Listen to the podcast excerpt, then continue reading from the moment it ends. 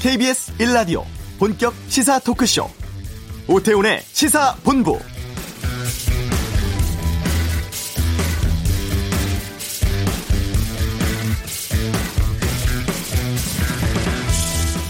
문재인 정부의 첫 특검입니다. 드루킹 댓글 조작 사건의 특별검사에 공안검사 출신인 허익범 변호사가 임명되었습니다. 청와대는 국회 합의와 추천을 존중해 임명했다. 객관적이고 공정한 수사를 펼칠 것으로 기대한다. 이렇게 원론적인 입장을 밝혔습니다만 정치권이나 언론에서는 이번 임명에 대해서 상당히 의외라는 반응입니다. 이 자유한국당이 추천을 했고 이전에 뉴라이트 활동을 한 경력 등 때문에 바른미래당이라든가 평화당이 추천을 한 인사가 유력하다는 관측이 지배적이었기 때문이죠. 또 새롭게 제기된 과거 한나라당과 새누리당의 매크로 댓글 작업 의혹 등에 대한 수사 여부 등도 불거져서 허익범 특검에 대한 관심이 높습니다. 오태훈의 시사본부 잠시 후 문재인 정부의 첫 특별검사 허익범 변호사를 직접 연결해서 드루킹 특검에 임하는 심경 듣겠습니다. 일본이 북미 정상회담을 지속적으로 회방했다는 내용 이슈에서 알아보고요. 내외신 기자와 함께 논란되고 있는 최저임금과 지방선거에 대한 언론사별 시선도 다루겠습니다. 다양한 시선과 깊이 있는 전문가의 분석을 통해서 여러분의 오후를 함께합니다. 오태훈의 시사본부 지금 시작합니다.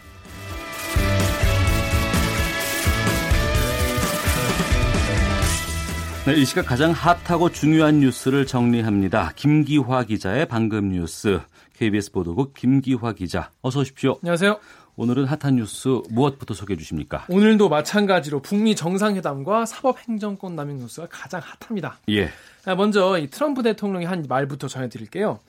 어, 어, 제그 일본과 이제 미일 정상회담을 하지 않았습니까? 아베 총리를 그, 만났죠. 예, 만났습니다. 그 자리에 끝난 다음에 기자회견을 했는데 네. 기자들 앞에서 북미 정상회담에서 종전 선언 합의에 서명할 수도 있다 이렇게 말했습니다. 종전 선언 합의에 서명할 수도 있다.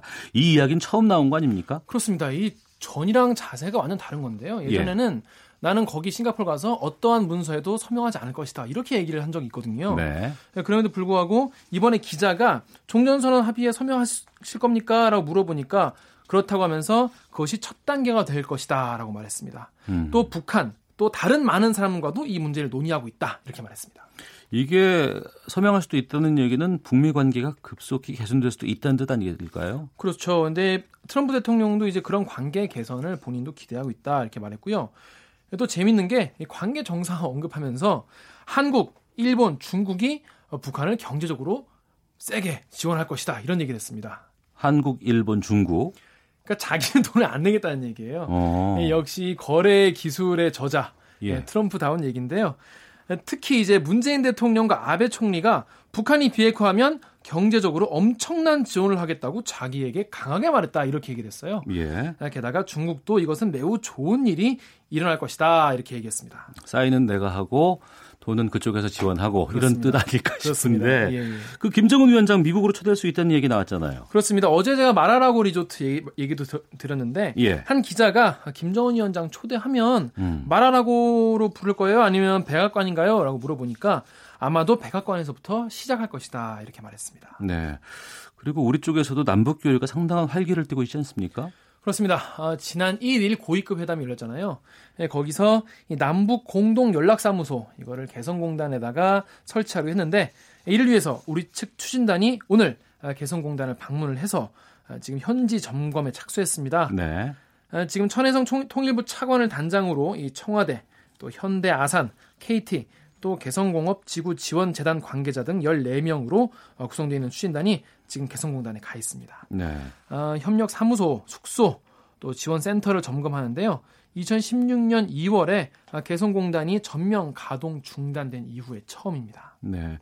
저희 프로에서도 남북 공동 연락 사무소의 중요성에 대해서는 한번 짚어드린 적이 있었는데 네. 그리고 또 북한 협조로 인해서 국제철도 협력기구의 정회원으로 우리가 가입했다. 이 뉴스는 어떤 거예요? 이 뉴스가 굉장히 뭐랄까 함의가 굉장히 큰 뉴스인데요. 네. 일단 2015년부터 우리가 이 국제철도 협력기구 OSJD라고 하는데요. 여기에 이제 가입하려고 계속 해왔는데 네 번 만에 이룬 성과입니다. 어. 도전할 때마다 북한이 계속 반대를 했거든요. 아, 북한이? 예, 예, 예. 이 중국은 계속 기권을 들었고요. 근데 이번에 상황이 바뀌어가지고 아, 최근 남북 고위급 회담에서 우리 측이 야 이거 좀 어떻게 좀 안 되겠니 물어보니까 음. 북한이 아, 남측 입장을 감안할 수 있다 이렇게 얘기를 하고 나서 이번에 찬성표를 던진 겁니다. 네, 이 국제 철도 협력 기구가 뭐 하는 곳입니까? 보면은 가입된 나라가 뭐 폴란드, 러시아, 중국, 북한 이런 나라들이거든요. 예. 이 보면은 과거 이 사회주의 사회주의 국가였던 동유럽, 이 아시아 국가들의 이 국제 기구인데요. 네. 1956년부터 있던 거예요. 어. 이 보면은 동유럽부터 시베리아, 네. 러시아, 중국, 북한 이렇게 이 위쪽 아시아 위쪽을 이제 쭉 이루는 그 나라들의 연합체라고 할 수 있는데 이 회원국들 간, 관통하는 이 시베리아 횡단철도, 예. 또 중국 횡단철도 이런 국제 철도의 여객 화물 운송에 대한 협정과 어, 표준 원칙을 수립하는 기구입니다. 네, 이 기구에 가입을 해야 한다는 의미가 어떤 거예요? 우리나라가 무슨 뭐 경인선을 잇니 무슨 뭐 유라시아 철도를 잇니 무슨 물동량을 위해서 뭐 유럽에 뭘 수출을 하니 이런 말을 하잖아요. 그걸 예. 하려면 여기에 가입을 안 하면 그게 안 돼요. 어. 예. 그래서 왜냐면 우리가 북한 지나서 시베리아 지나서 동유럽 지나야 뭐 파리든 어디든 베를린건 가지 않겠습니까? 그렇죠. 기차 타고 유럽까지 갈 수 있다. 그 말이 그 말입니다. 네. 그걸 하려면 이 철도 협력 기구에 필수적으로 가입을 해야 됩니다. 음. 그래서 앞으로 이런 국제사회의 대북 제재 문제가 점차 조금씩 해결이 된다면은 남북 철도 연결 또 유라시아 대륙 철도도 어, 탄력을 받을 수 있게 됐습니다. 지리적인 특성과 여러 가지 이유 때문에 우리가 국제 철도는 한 번도 연결을 못 해봤잖아요. 맞습니다. 이게 되니까 이제는 좀 그런 것들도 가시화될 수 있겠다 싶기도 하고요. 맞습니다. 자, 그리고 사법행정권 남용 속보 어제 법원장 회의 결과 나왔는데 형사고발 반대한다는 쪽으로 의견 나왔죠. 네. 안 그래도 어제도 이제 좀 신종론이 나오지 않겠냐 이런 얘기 나왔었는데 예상했었습니다. 예. 예 7시간 넘게 토론을 하고 나서 결론이 이른바 재판 거래는 합리적 근거가 없는 의혹 제기다. 이렇게 나왔습니다. 예, 법관의 독립과 사법부의 신뢰를 훼손한 건 맞지만 재판 거래는 없었다라는 겁니다. 회의에 참석했던 한 법원장과 통화를 했는데요. 재판 거래라는 것 자체가 있을 수가 없는 일이다. 이렇게 이 법관들 머릿속에 이게 박혀 있는 같은 느낌이었다라고 말을 하더라고요. 그래서 이 또 재판 거래로 의심될 수 있는 문건은 있지만 실행된 게 없다. 이게 특조단의 조사 결론인데요. 이 말을 믿는다라고 밝혔습니다.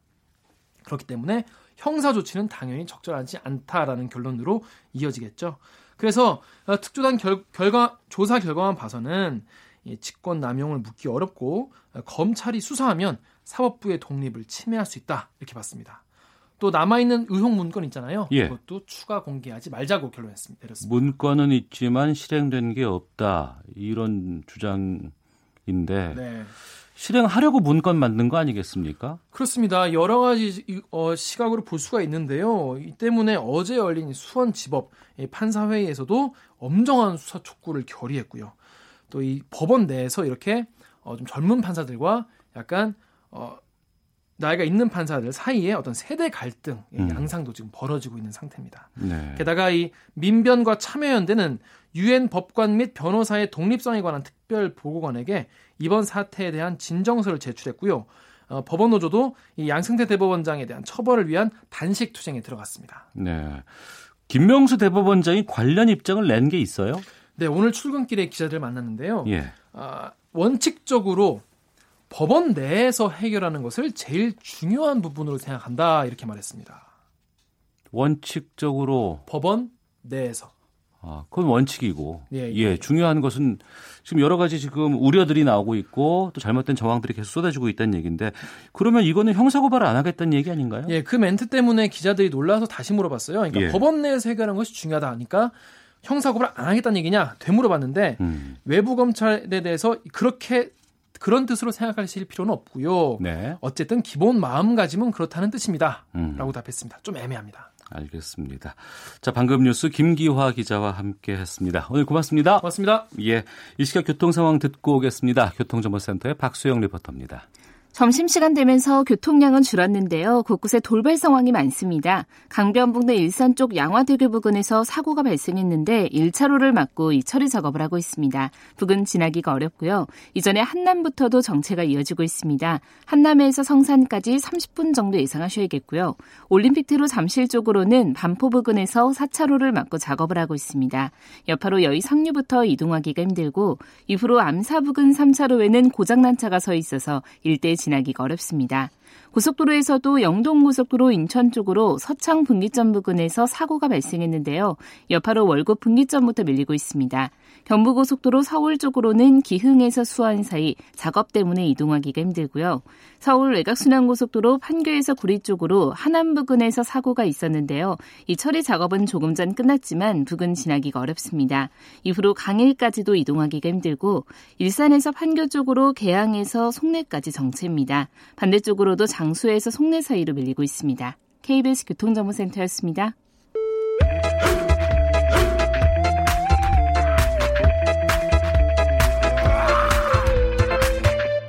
오태우래 시사 본부. 네, 어제 저녁이었습니다. 문재인 정부 들어서 첫 번째 특별 검사가 임명되었습니다. 드루킹 댓글 조작 사건을 수사할 특별 검사. 저희 KBS 일라디오 시사본부에서 단독으로 인터뷰를 해보겠습니다. 허익범 변호사를 연결합니다. 안녕하십니까? 예, 안녕하십니까. 예, 허익범입니다. 네. 어제 잠은 잘 주무셨어요? 아, 거의 못 잤습니다. 왜 그러셨어요? 예, 뭐, 이, 어, 이 국가와 국민이 참 중요한 임무를 주셨는데, 네. 이 임무를 잘 처리할 수 있을지, 음. 걱정과 근심이 좀, 과, 또 많고, 네. 중압감도 좀 크네요. 예. 그 청와대에서는 언제 연락을 받으셨습니까, 어제? 아, 저, 이 공문으로 임명됐다는 공문을 받았습니다. 그 전에, 어, 뭐 연락이나, 예. 뭐, 뭐 접촉을 한 것은 전혀 없습니다. 아, 문서로 통보를 받으신 거군요, 그러니까. 예, 예, 예. 예. 저희, 저희 사무실로 이렇게 좀 문서로 통보가 와서 예. 그래서 알았습니다. 예. 여러 후보자 가운데 이제 대통령 임명으로 이제 활동을 하시게 되는 거예요. 어, 허익범 변호사께서는 어, 자신이 임명될 것으로 예상은 하셨는지요? 어, 결국 두 분으로 이제 압축이 됐을 때. 예, 임정혁 변호사와 압축이 네네, 됐었죠. 예, 예, 두분 이렇게 압축이 됐을 때, 뭐, 어느 정도 예상은 했지만, 예. 어떤 그 객관적인 어떤, 뭐랄까요, 뭐, 요건이나, 어. 그, 음, 조직 생활을 그, 오래 하신 그런 그 경륜으로 봐서, 네. 어, 저보다는 혹시 다른 분이 되지 않을까 하는 그 생각도 했었습니다. 아, 그러셨군요. 예. 네네. 어, 여러 매체에서 이제 예상들을 많이 했었는데, 어, 허익범 변호사 본인을 대통령이 지명한 이유는 어디에 있다고 생각하십니까? 그거는 제가 모르겠습니다. 아, 예, 대통령님께서 뭐 어떤 의중이 있으셨으니 네. 뭐 임명하셨 으리라고 이렇게 뭐 추측을 합니다 뿐입니다. 네. 후보자로 추천을 한 것이 자유한국당 쪽이라는 얘기가 있던데, 미리 추천됐을 때도 좀 연락을 받으셨어요? 아 거기서도 연락은 전혀 받은 거 없고 예. 그거야 제가 제가 지금 지금도 어느 당에서 저를 추천을 했는지 뭐 네. 야당이라고만 알뿐 어, 예, 야당 그 세 야당 중에 어느 당에서 했는지 뭐 그거 그 점에 대해서는 제가 전혀 아는 바가 없습니다. 예. 이 네. 드루킹 특검이 불거졌을 때 여러 매체에서 많이들 다뤘었습니다.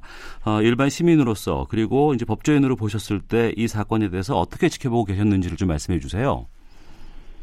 음, 뭐 저로서도 여론이나 그 언론에서 뭐 기사화된 내용만 알고 있었기 때문에 네. 어, 구체적인 사실관계는 뭐 모르는 상태였죠. 네.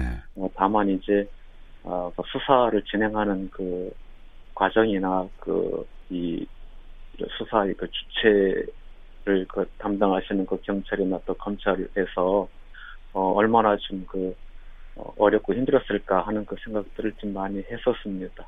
네. 뭐그 정도 그 정도 뭐 저 이외에 뭐 구체적인 내용은 제가 사실 잘 모르니 네.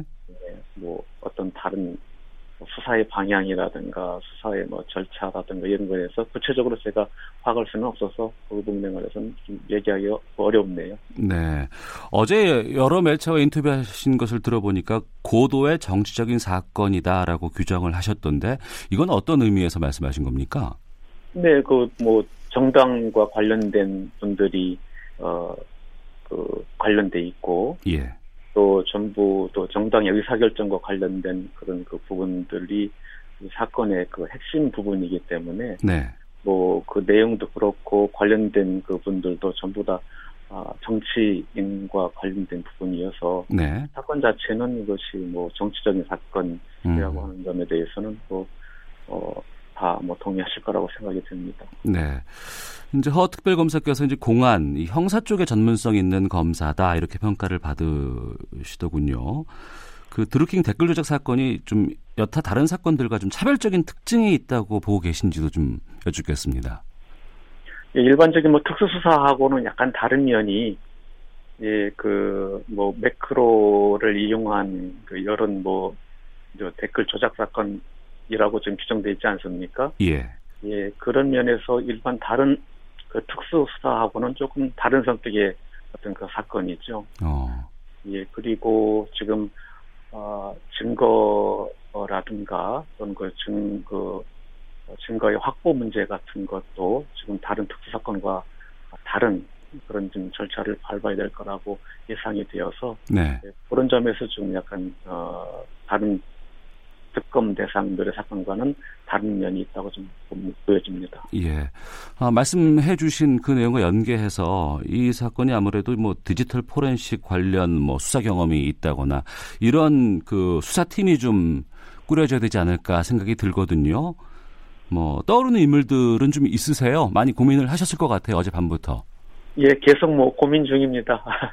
구체적으로 말씀드리기는 곤란하고요. 예. 어, 지금 뭐 계속 지금 고민 중이라고 하는 말씀만 드리겠습니다. 예. 그 특검 보를 이제 지명해야 될 텐데 그 절차가 있지 않겠습니까?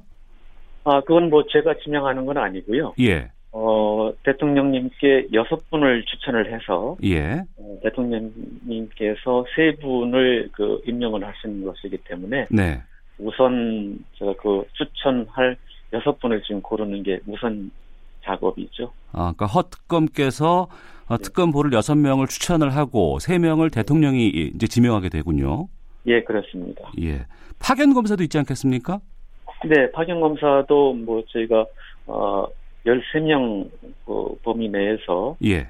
어 이렇게 파견 요청을 할 수가 있는데 어 이제 누군가 누구를 보내 주실지는 뭐 법무부와 대검 찰청에서 네. 정해 주셔야 하기 때문에 예, 그거 요청을 지금 곧 조만간 좀할 생각입니다.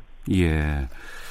이 문재인 정부 들어서 첫 번째 특별 검사고요. 어, 또이 선거 와중에 상당히 좀 이슈가 많이 되고 있는 내용이기 때문에 관심도가 높습니다만 당장 뭐 사무실 구하기도 쉽지 않은 지금 상황이라고 들었습니다. 어떻습니까? 예, 이게 적어도 뭐 한 8, 90명의 인원이 들어갈 그런 공간을 구해야 되기 때문에 네. 어 거기다가 이제 우리 기자분들도 저 오실 거고요. 네. 그런 정도의 공간이 뭐 쉽게 구해주지 줬으면 좋겠는데 네. 아, 지금 그 서너 군데를 좀 압축을 해서 음. 물색 중에 있습니다. 어, 보안 문제도 신경 써야 할 부분이 있어서 네. 보안적인 요건까지 갖춘 그 건물과 또는 그 사무실을 을 구하는 게 이렇게 뭐 쉽지만은 않네요. 예.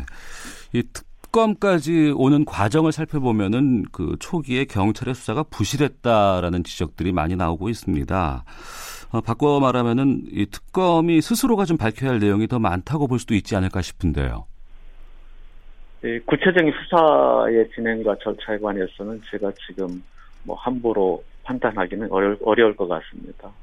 겉에서 보이는 거 하고 예. 실제 수사 절차의 진행 내용하고는 좀 다른 면이 있고요. 예. 어, 뭐 속도가 느린다든가 뭐 빠르다든가 하는 것은 어, 지금 제가 어, 수사 기록과 수사 절차 내용을 파악하기 전에는 얘기를 할 수 없는 부분이 있네요. 네. 아, 이러한 자료들을 뭐 그 검찰 쪽에서 또 넘겨 받아야 되지 않겠습니까? 뭐 검찰에서도 받아야 되고 이제 경찰에서도 좀 받아야 될 겁니다. 예. 일부에서는 수사가 진행된 지 좀 오래됐기 때문에 증거 인멸이 상당히 좀 진행, 진행될 수 있을 것 같다라는 우려도 많이 하고요. 특검이 새롭게 밝혀낼 것이 좀 별로 남아있지 않을 수도 있다라고도 하던데 이런 비관론에 대해서는 어떻게 보시는지요?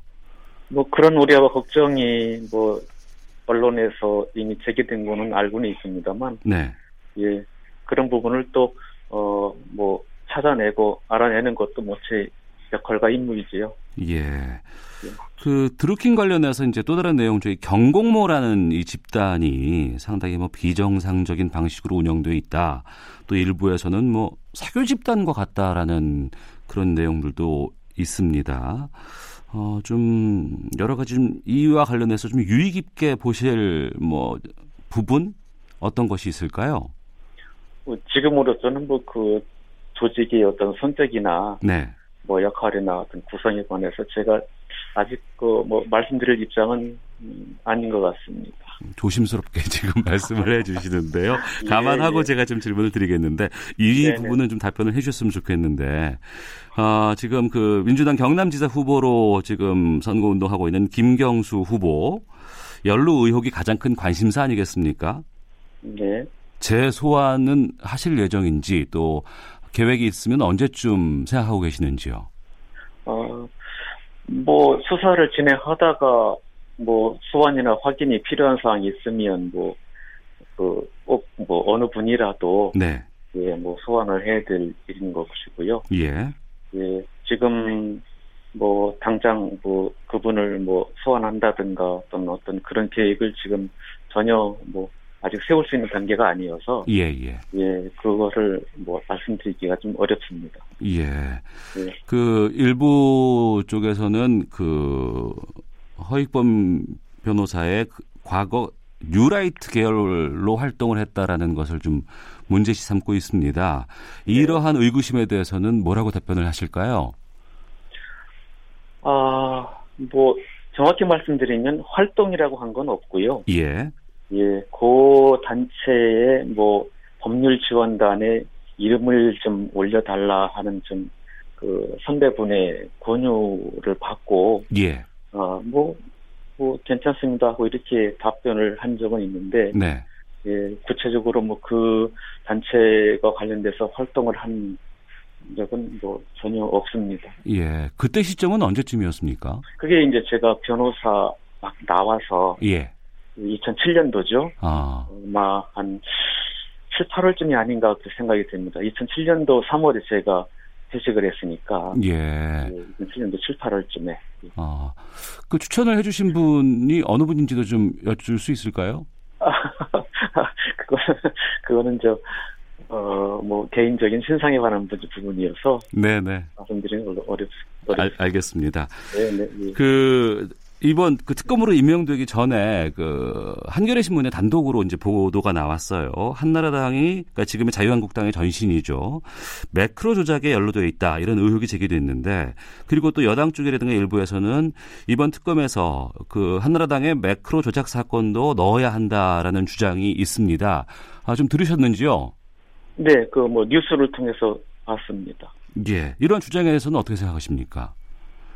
그것은 뭐, 제가 밝힐 입장은 아니고요. 예. 뭐, 정치권에서 또는 그, 뭐, 국회에서 논의를 할 일, 일이고, 네. 저는 지금 뭐, 이, 어, 특검 임무를 받은 그 업무에 뭐, 국한해서 열심히 뭐 수사를 할 생각입니다. 예. 이 특별법 안에서 어 지금의 하- 그 특검 법으로는 이것이 좀 포함은 안 돼 있는 상황이죠. 뭐, 법 자체가 지금 드루킹과 관련된 이에 그 국한돼 있으니까요. 예, 예. 그 법- 법조문에 그렇게 지금 한정돼 있죠. 예. 준비 기간이 20일, 특검 기간이 최장 90일 맞습니까? 예, 준비기간 20일이고 특검의 기본 그 수사 기간은 60일이고 예. 어, 한 번 연장이 가능한데 그 연장하는 기간이 30일입니다. 예. 그래서 이제 90일 되고 90일이 되죠. 음, 그러면 이제 그 준비 기간 안에 이제 특검보라든가 파견 검사라든가 수사팀을 다 꾸리셔야 되는 거죠? 맞습니다. 예. 상당히 마음이 바쁘실 것 같습니다. 어, 또 현 정부의 첫 특별 검사로 임명이 되셨는데 각오 한 말씀 좀 부탁드리겠습니다. 예, 국가와 국민이 저에게 어, 중요한 임무를 맡겼는데 어, 임무를 어, 완성하기 위해서 열심히 그리고 공정하고 투명하게 수사를 진행할 예정입니다. 네, 그렇게 믿고 예, 저 많은 그 지원과 격려를 좀 부탁드리겠습니다. 예, 알겠습니다. 아, 드루킹 댓글 조작 사건 특별검사에 임명된 허익범 변호사와 함께 아, 말씀 좀 나눠봤습니다. 오늘 말씀 고맙습니다. 예, 감사합니다. 예, 이어서 이 시각 헤드라인 뉴스 듣겠습니다. 6.13 지방선거 사전투표 첫날인 오늘 전국 3,512개 사전투표소에서 순조롭게 투표가 진행되고 있습니다. 난 12시 기준 전국 투표율은 3.71%로 159만 3,825명의 유권자가 투표를 마쳤습니다. 개성공단의 남북공동 연락사무소를 설치하기 위한 우리 측 추진단이 오늘 시설 점검을 위해 개성공단에 들어갔습니다. 사법행정권 남용 사태와 관련해 법원 노조가 양승태 전 대법원장과 관련자들의 형사처벌을 촉구하며 단식에 돌입했습니다. 5.18 광주 민주화운동 당시 계엄군이 여성들을 집단 성폭행했다는 의혹 등을 규명하기 위해 정부 차원의 조사가 시작됐습니다. 5월 한 달간 소비자 상담센터에 접수된 라돈 검출 침대 관련 상담이 만 건을 넘어선 가운데 시민단체가 구체적 보상화 마련을 촉구하고 나섰습니다. 지금까지 헤드라인 뉴스 정원 나였습니다.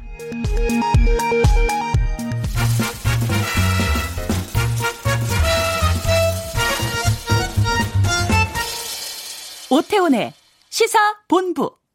네, 금요일 오후 한 주간의 정가 이슈를 정리하는 주간 정가 이슈 시간입니다. 이승원 시사평론가와 함께합니다. 어서 오십시오. 네, 안녕하세요. 예. 어, 남북 간의 관계가 좋아지고 또 북미 간에도 이제 정상회담 얼마 남지 않았어요. 그렇죠. 이 분위기 뭐 전 세계적인 화해 무대에 많은 뭐 언론들도 관심을 갖고 있고 한데 네. 유독 일본만 상당히 좀 분위기가 안 좋은 것 같습니다. 그렇습니다. 네. 어, 일본의 좀 속내라든가 현재까지 분위기를 좀 알려주세요. 네, 그 모든 정말 우리와 직접적으로 관련이 없, 없다고 볼 수 있는 저 멀리 있는 국가들마저 유럽의 뭐 국가나 이런 데도 다 환영을 하고 있는데 네. 유독 아베만 정말 딴지를 걸고 있는 거잖아요. 왜 저렇게까지 할까 의아하신 분들 좀 계실 것 같은데 일단 그동안 몇 장면 먼저 좀 소개를 해드릴게요. 예. 이 3월 8일에 그러니까 우리 시간으로는 3월 9일이었죠. 이 트럼프 대통령이 정의용 실장을 통해서 당시 예. 이제 백악관 앞에서 북미 회담 열겠다. 5월까지 아, 열겠다. 예, 예. 그 장면 기억하시는 분들 굉장히 많을 거예요. 워낙 인상적이었기 때문에. 그 발표를 한 직후부터 정말 일본 정부가 흔들리기 시작했습니다. 아베 어. 정부가요. 그래서 당장 이제 그 트럼프한테 전화를 이제 한 거죠. 우리 만나자. 음. 그래서 이게 만나자는 게 너무 좋아서가 아니라 도대체 무슨 얘기를 하려는 것인가. 당장 만나 뭐 이런 당장 만나 네, 네. 뭐 이런 거죠. 그러니까 남북 정상회담이 있었고 더군다나 이제 북미 정상회담이 있었고 이제 앞으로 어떻게 펼쳐질지 뻔히 아니까 굉장히 급했던 겁니다. 그런데 이제 아베 같은 경우는 왜 이럴까 싶은데 사실 그 북한 위기론 때문에 때문에 본인이 정치적으로 굉장히 얻은 게 많은 대표적인 사람이 바로 아베 총리 아니겠습니까? 네. 당장 사학, 사학 스캔들 때문에 지난해부터 계속 이제 흔들리고 있고 올해 초에도 사학 스캔들이 또다시 이제 불거지면서 뭐 사상 최저의 지지율을 기록하고 있는데 그렇게 해서 이제 지난해 10월에도 이제 총선을 겪으면서 이 사학 스캔들 위기를 타개하기 위해서 총선, 그러니까 한마디로 의회를 해산하고 어 그때 총선을 치렀는데 압승했어요. 음. 네, 북한 미사일 위협을 강조하면서 그리고 이제 두 번째는 그 그런 게 있을 겁니다. 지난 2003년에 시작한 게 육자 회담인데 네. 그때 육자 회담 이제 사실 2008년까지 진행되다가 지금은 거의 뭐 이루어지지 않고 있지만 그 당시도 일본이 한번 소외된 경험이 있어요. 그러니까 어. 본인들이 이제 이런 다자 간에 혹은 북미 간에 남북 간에 이 이야기가 또 진정이 되면 당연히 북한은 일본을 싫어하고 본인들은 돈만 내고 소외될 것이라는 그런 위기감이 다시 한번 이제 발동을 한 것 같고요. 또 정치도 어쨌든 사람이 하는 거잖아요. 그러니까 감정적인 것도 좀 있었을 것 같아요. 음. 막 골프를 그렇게 여러 번 쳤는데 트럼프 대통령 나한테 전화 한 통 안 해주고 서운했구나. 서운했구나. 그런 아. 생각이 들 수도 있죠. 왜냐면은 예. 그 지도자 간에도 그게 이제 상대방이 누구냐에 따라서 소위 말하는 케미라는 게 있는 거잖아요. 그래서 잘 맞는 사람이 있는가 하면 그렇지 않은 또 상대방이 있는데 어쨌든 아베 입장에서는 트럼프 대통령한테 정말 공을 많이 들였잖아요. 근데 이번에 그 과정에서 본인한테 나중에 통보 정도만 해줬다라는 것 때문에 음. 음. 아마 그런 서운함도 있었을 겁니다. 네. 네. 그런 서운함이 계속 지속되다가 딱 한 번 좀 기분이 좋았던 적이 그 지난달 24일 갑자기 북미 정상회담 네. 취소할 수 있다 안 한다 뭐 이런 네. 얘기 나왔을 때는 지지하는 입장을 좀 냈었어요. 정말 놀라웠죠 그때 반응이요. 신속하게. 네, 저는 그때 북미회담 취소했다는 속보가. 아, 우리는 정말 멘붕이었는데. 저 진짜 집에 있다 집에 있다가 그냥 털썩 주저앉았거든요. 저 예, 예. 개인적으로는. 아, 그래서 그 당시 이제 밤에 외신을 열심히 저도 들여다봤는데 뭐 중국, 러시아 등 가까운 나라는 물론이고 뭐 프랑스 이런 유럽 국가에서도 정말 안타깝다, 또 음. 우려스럽다, 그리고 다시 재개되기를 정말 희망한다 이런 목소리가 굉장히 많았는데 아베 총리 이런 얘기를 했어요. 어, 유감이지만 트럼프 대통령의 판단을 존중하고 지지한다. 어, 중요한 것은 핵과 미사일 문제 그리고 납치 문제에 대해서 실질적으로 전진할 수 있는 기회가 되는 그런 정상회담이 돼야 된다 이러면서 상당히 표정 관리를 하느라 바빴고요. 네. 그리고 아까 말씀하신 것처럼 3월 8일 트럼프가 이제 북미 정상회담을 하겠다 이렇게 공식 발표하니까 어, 다음날 부랴부랴 전화를 해가지고 30분 동안 통화를 한 다음에 그때 당시에도 미일 정상회담 을 한번 추진을 한 겁니다. 그래서 날짜를 잡았는데 3월 9일 날 전화를 했으면 뭐 예를 들어 트럼프 대통령이 약간만 신경 써주면 좀 더 일찍 만날 수도 있었을 거예요. 네. 근데 그때 잡힌 일정이 4월 17일 그러니까 한 달도 더 이제 멀리 있는 음. 후에. 그 후에 그래서 아베를 만나겠다고 트럼프가 했기 때문에 여러 가지 그리고 어제도 지금도 아베 총리 미국에 있습니다. 네. 오늘 오전에 그 미일 정상회담 이후에 공동 기자회견 열었었는데요. 지금 북한 문제 때문에 아베 총리가 계속 시선은 미국만 향해 있는 그런 상황이라 보시면 될 것 같습니다. 네. 지금의 시점이 상당히 좀 중요한 것이 이제 싱가포르로 날아가기 전 아니겠습니까? 그렇죠. 네. 그리고 이제 그 싱가포르에 가게 되면 일본이 할 수 있는 역할은 없기 때문에 그 음. 전에라도 여러 가지 것들을 좀 이야기하고 우리 좀 신경 써줘 그렇죠. 이런 것들을 계속 하는 시점 같은데 네. 어떤 성과가 좀 있었을까요? 없었습니다.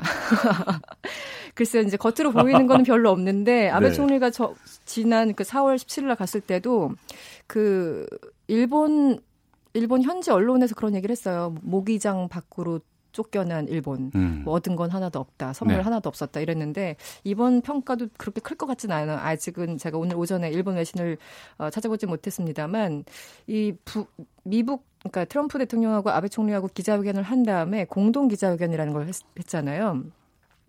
그 옆에 아베 총리를 세워놓고 이런 말을 했어요. 종전 합의에 서명할 수 있다. 어. 북한이 비핵화에 필요한 조치를 완료할 경우에는 북미 그 북미 간의 국교를 정상화할 수 있다. 예. 그리고 백악관의 초청까지 할 수 있다. 음. 그러니까 아베 총리가 듣기 싫어하는 얘기를 다 한 거예요. 네, 오늘 오전의 상황입니다. 네. 네. 그래서 오히려 아베 입장에서는 숙제만 확인한 거고 음. 트럼프 대통령은 또 한 발 더 나가서 이런 얘기를 했어요.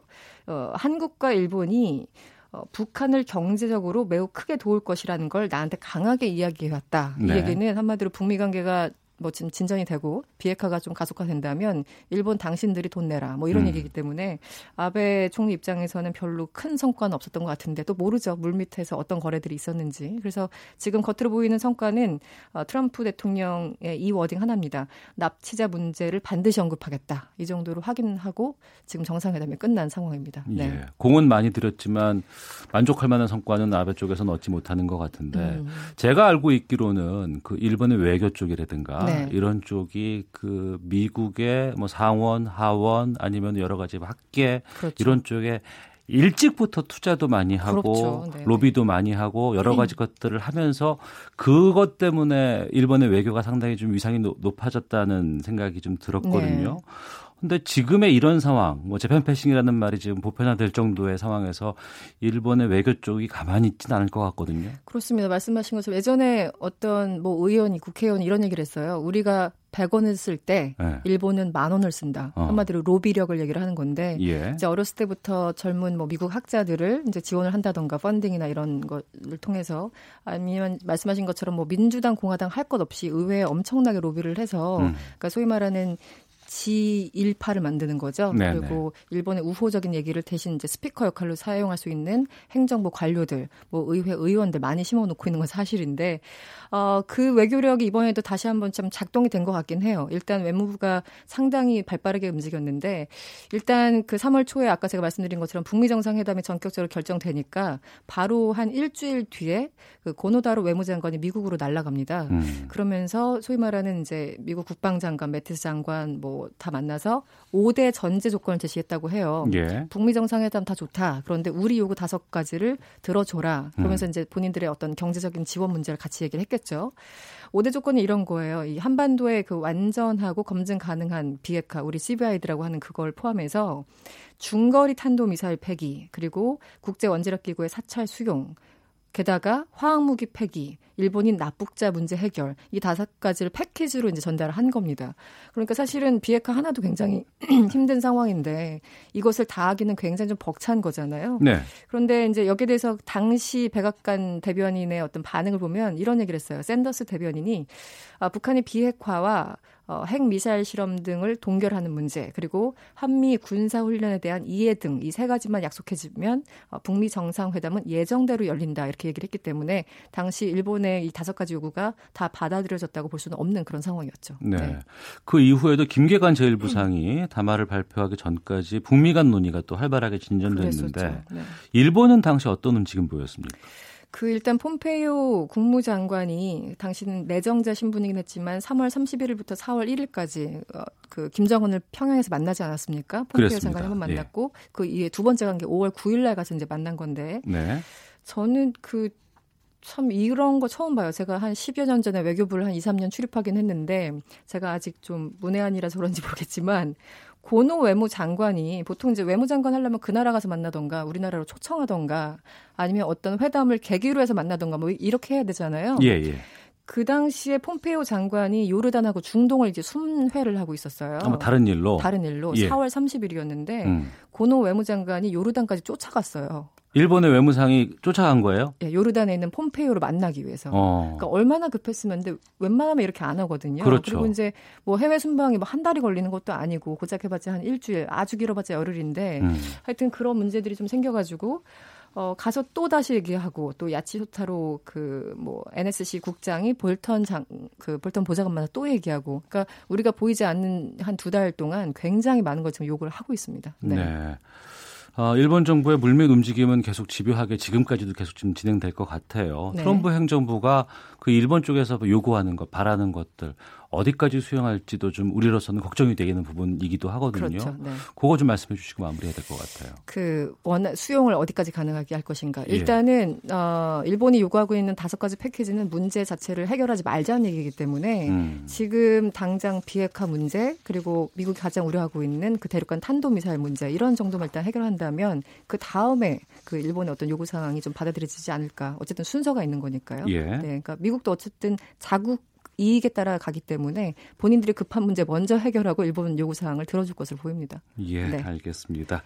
자, 금주의 정가 이슈 정리해봤습니다. 일본의 북미 정상회담 지속적으로 해방됐다는 내용들 살펴봤는데요. 이승원 시사평론가와 함께했습니다. 오늘 말씀 고맙습니다. 네, 고맙습니다. 예, 시사본부 1부 순서 여기서 마치겠습니다. 2부에서는 논란되고 있는 최저임금과 지방선거에 대한 언론사별 시선을 내외신 기자와 함께 분석하는 와치독 코너 준비되어 있습니다. 뉴스 들으시고 잠시 후 2부에서 뵙겠습니다.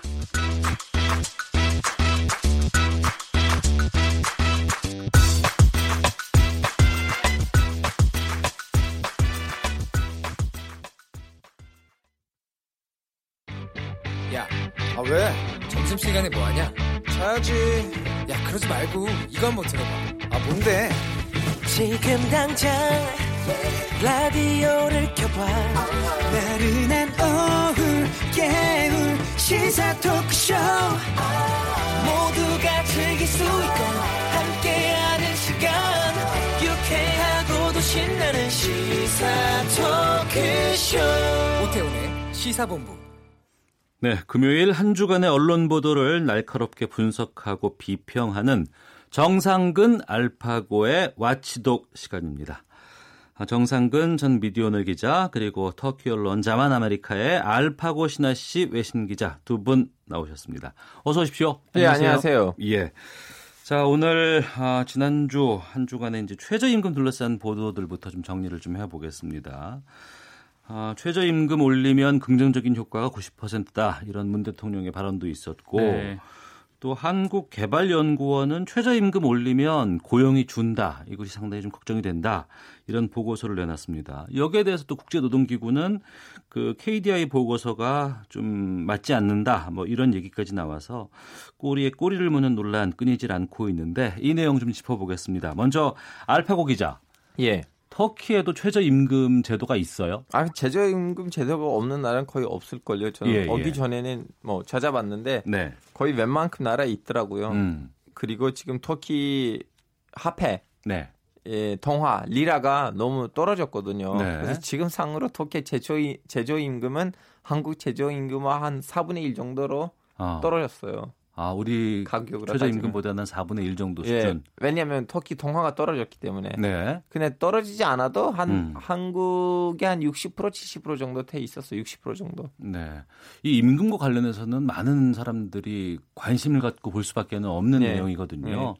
아, 외신 기자로 봤을 때 우리나라의 이 최저임금 논란에 대해서는 어떤 생각 드셨어요? 이제 외신 기자보다는 외신의 눈으로 얘기를 하자면 예. 그 최근 이제 이번 그 사태 KDI 그 한국 개발 연구원의 그 보고서 사태는 아직 외신에서 크게 나오진 않았는데 네. 맨 처음에 그 문재인 대통령이 그 만 원으로 올리겠다 예. 한뭐 8개월 전인가 그때 좀 한 번 이렇게 크게 한국 내에서 여론이 된 적이 있었는데 그때는 외신이 크게 관심을 가졌었거든요. 예. 특히 블룸버그 같은 좀 더 경제에 관심이 있는 음.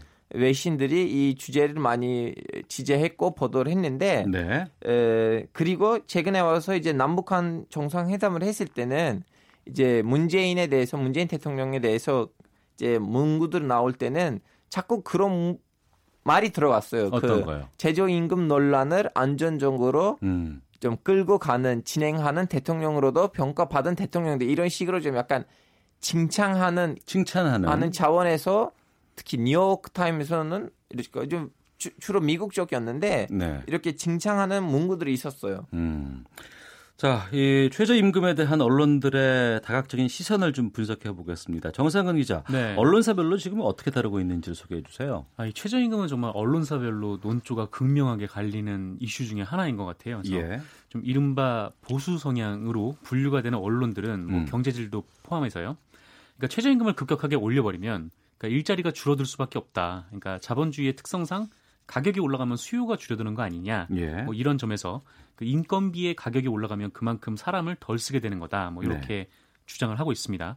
근데 반면에 이제 진보 성향이라고 분류가 되는 언론들은 아니 지금 최저임금이 뭐 해봐야 얼마나 되냐 뭐 이걸로 대한민국에서 좀 숨쉬고 살기도 힘들다 음. 적어도 1만 원이 최저임금이 되더라도 그래봐야 이 최저 월급은 209만 원 정도밖에 안 되는데 네. 이 부자들은 돈을 점점 많이 버는데 뭐 살 수 있을 만큼은 줘야 되는 거 아니냐 음. 뭐 이렇게 그 최저임금을 보는 시선이 좀 엇갈리고 있습니다. 네 그런 상황에서 그 KDI 통계가 나왔습니다. 네.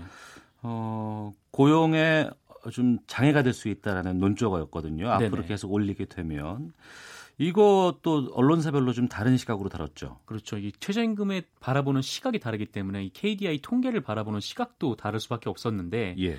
이 KDI가 또 국책 연구기관 아닙니까? 그러니까 뭐 정부의 산하에 있는 그런 기구인데 여기서 그러니까 이런 리포트를 딱 내니까 이 최저임금 인상을 반대하는 측에서는 이 봐라 이 국책 연구 기관도 음. 최저임금이 1만 원까지 오르다 보면은 일자리가 수십만 개 감소한다 이렇게 지적을 했었어요. 예. 이 조선일보가 가장 극명하게 그 수치를 보여줬는데 이 제목이 최저임금 1만 원땐 일자리 32만 개 감소라는 제목을 썼습니다. 음. 중앙일보는 14만 개 감소, 그리고 동아일보는 올해 최대 8만 명 실직이라는 단어를 썼었어요. 그러니까 그 제목만 보면 최저임금 올리면 경제가 상당히 힘들어지는 네, 고용도 나빠지고 그렇죠. 어. 내 일자리를 이룰 수 있을 것 같은 느낌. 게다가 이 수치상이 KDI 연구소가 뭐 이렇게 최소 몇 명, 뭐 최대 몇 명 이렇게 돼 있기 때문에 이거를 조선일보 같은 경우는 가장 넓게 범위를 잡아서 32만 개 감소라고 썼던 거고 네. 또 동아일보는 올해에는 8만 명 이렇게 음. 실직이 된다 이렇게 썼던 거죠. 그에 반해서 네, 그에 반해서 뭐 한겨레 같은 경우는 이 보고서를 두고 논란이라는 제목을 썼었습니다.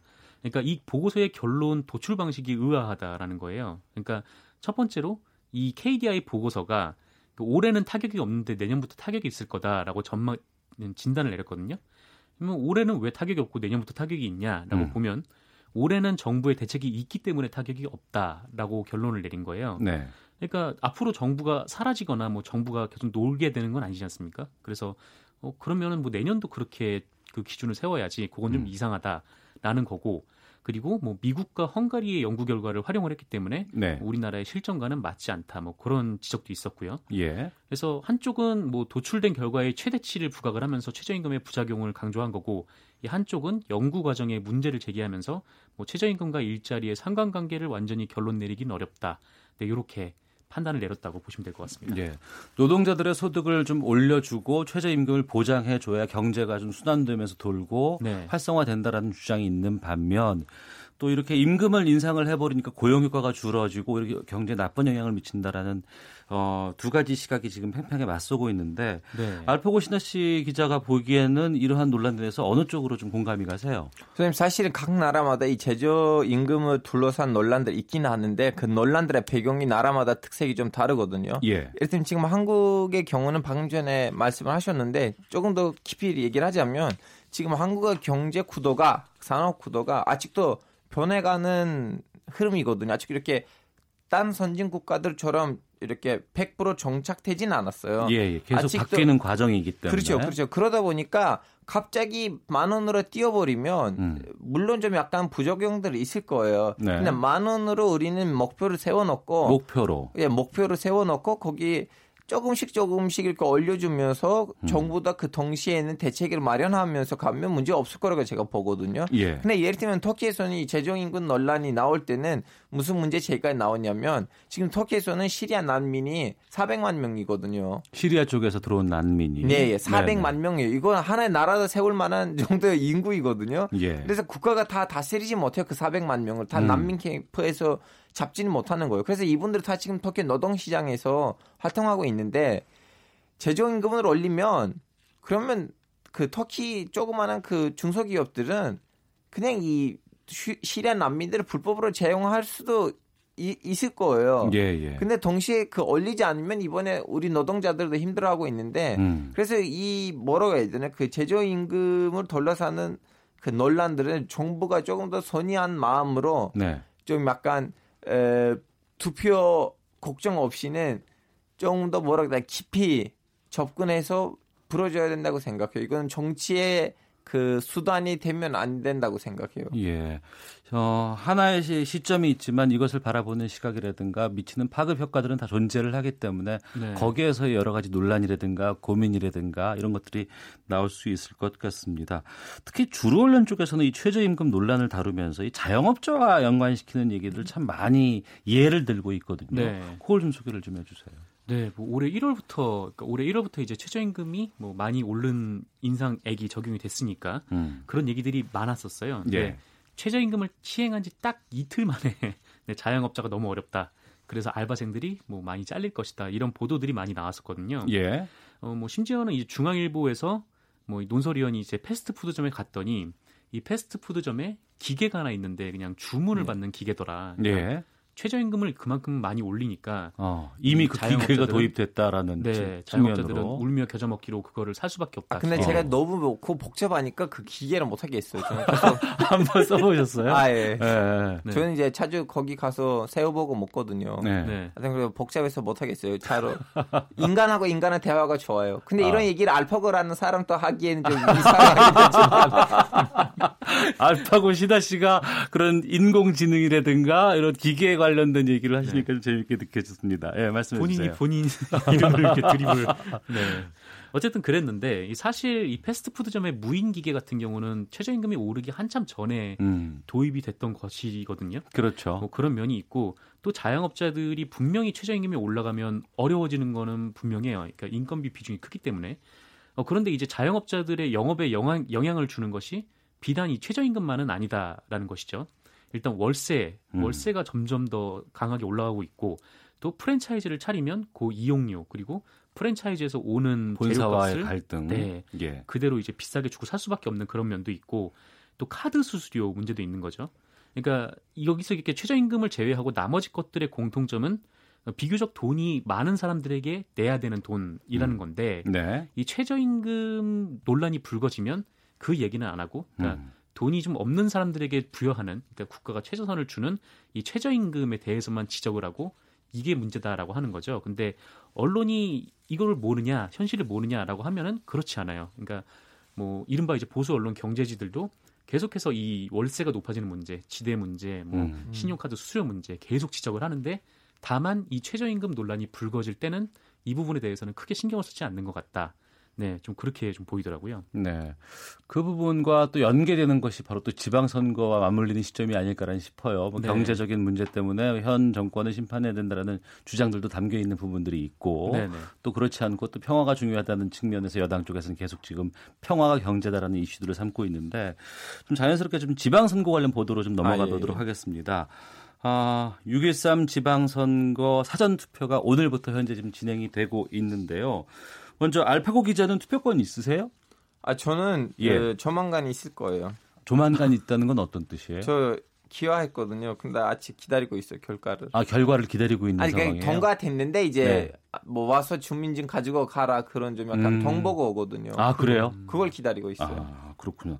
그 터키와 우리나라의 선거 문화를 좀 이렇게 좀 지켜보는 입장에서 봤을 때 어떤 차이가 있어요? 제 엄마가 지금 집에 있거든요. 예, 근데 예. 오면 너무 놀래요. 왜요?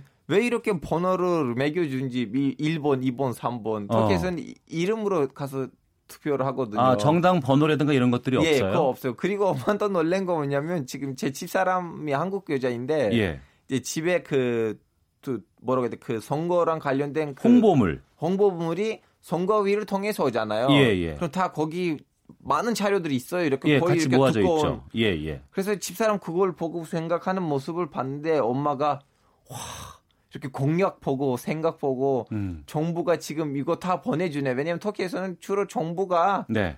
자기 정당만 밀어주고 나머지 정당을 여당 의제 공보물만 정부에서 예, 보내주니까. 예, 예. 어. 엄마 그걸 보고 너무 감동 무서 아 한국은 역시 민주주의가 우리보다 좀 더 앞서 있네. 예. 이제 뭐 귀화가 이제 결정이 되고 나면 이제 곧 선거도 이제 참여하실 수 있겠네요. 네, 앞으로. 저도 이제 뭐 동장부터 출마할 생각이에요. 음. 정상근 기자는 사전 투표하셨어요?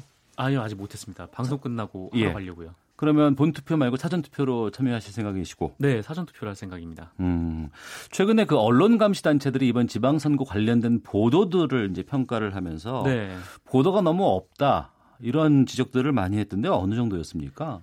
예, 뭐 말씀하셨듯이 뭐 민주언론 시민연합이나 뭐 예. 전공언론 노동조합 이런 언론 시민 단체들이 3월에 그 2018 전국 지방선거 미디어 감시연대라는 조직을 만들었거든요. 예. 근데 여기서 제기된 주장은 크게 두 가지로 나뉘는데 첫 번째는 지방선거 보도가 없어도 너무 없다. 음. 그리고 두 번째는 그나마 있는 지방선거 보도는 질이 너무 떨어진다. 네. 라는 거였어요. 그래서 여쭤보신 것처럼 이 지방선거 보도량이 과연 얼마나 떨어지길래 그러냐라고 하면 이 지난 2014년 때도 이런 비슷한 기구가 있었거든요. 음. 근데 거기서 낸 자료에 의하면은 이 선거일 40일 전부터 선거일까지 이 방송 뉴스 중에서 이 선거 보도에 차지하는 비중이 7.1%였다고 나오거든요.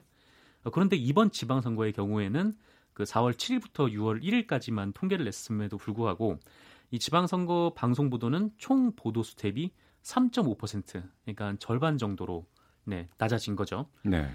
이 지방선거가 이제 뭐 일주일도 안 남았는데 뭐 어제도 뭐 뉴스를 보니까 뭐 KBS도 그렇고 MBC도 SBS도 지방선거 보도가 별로 많이 없더라고요. 한 음. 두세 건 정도?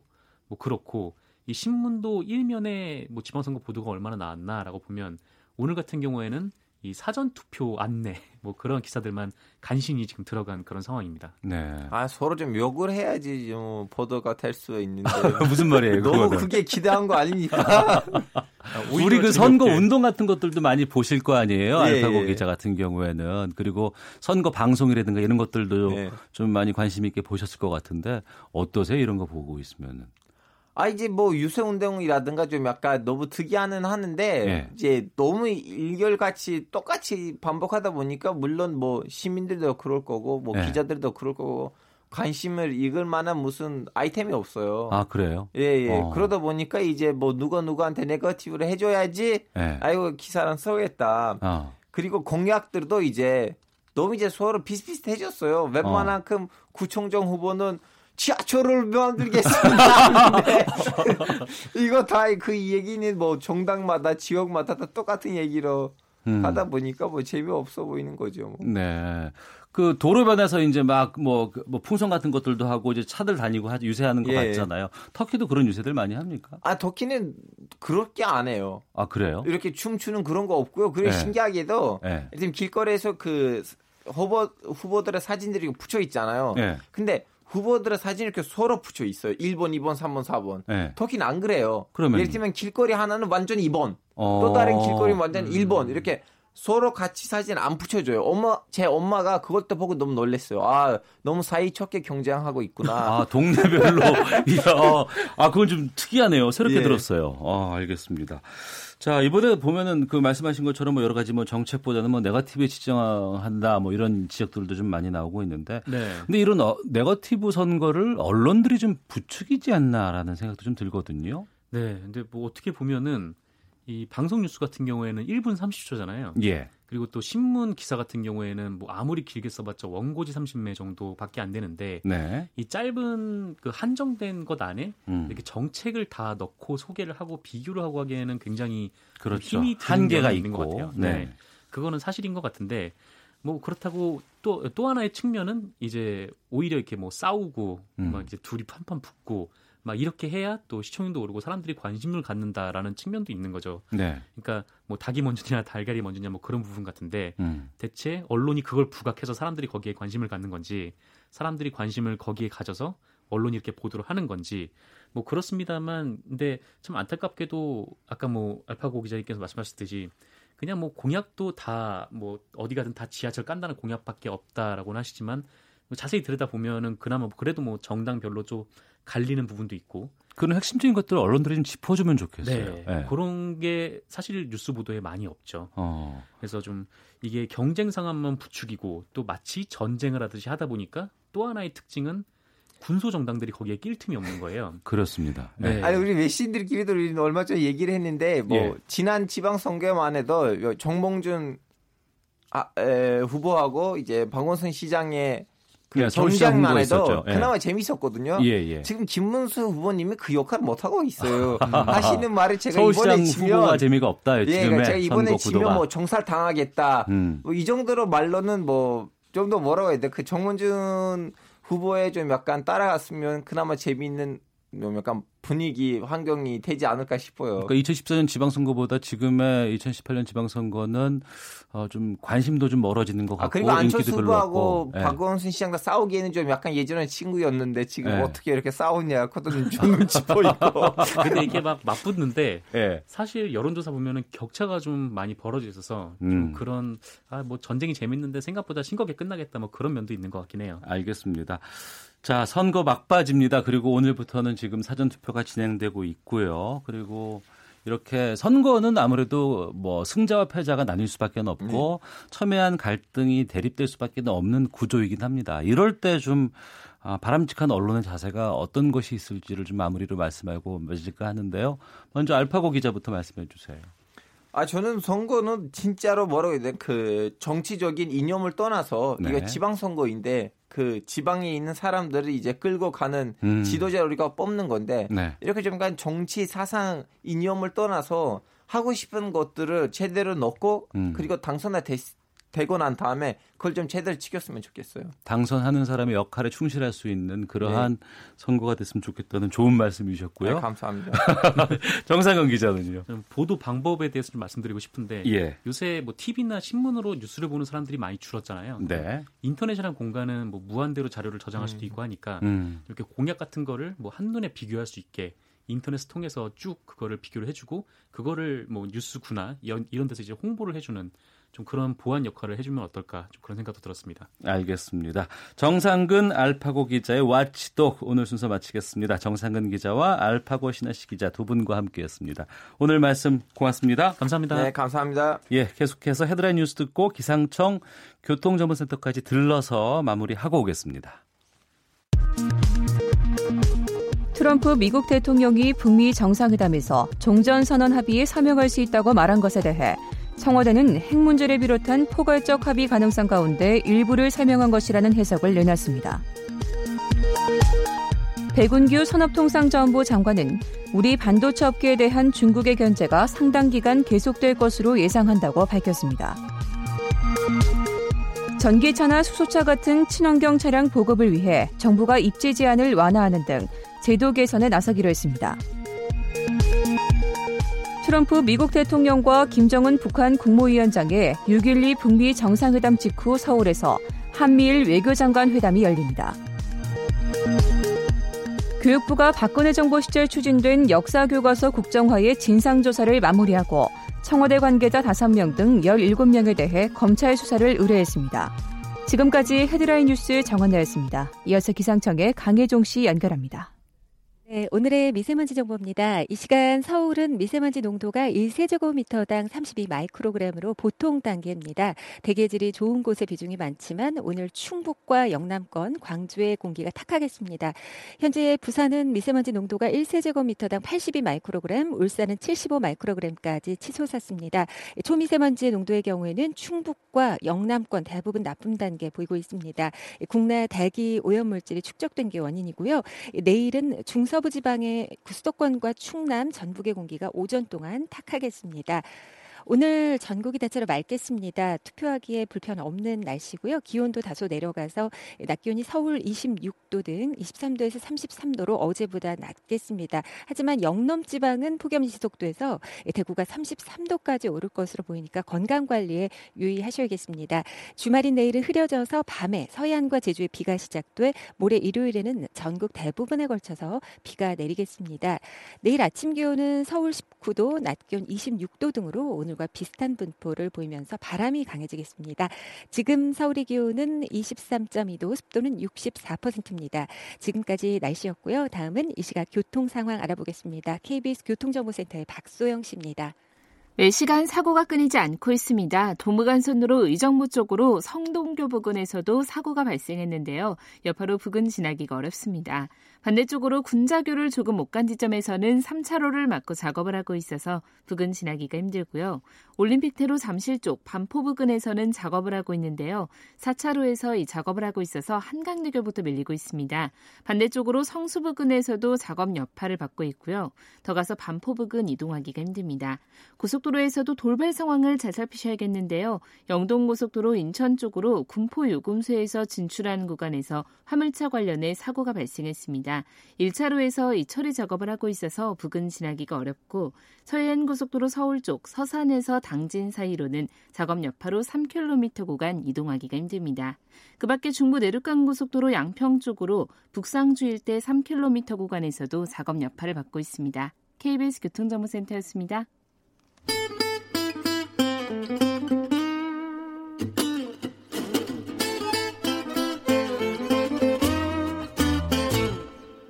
오태훈의 시사 본부.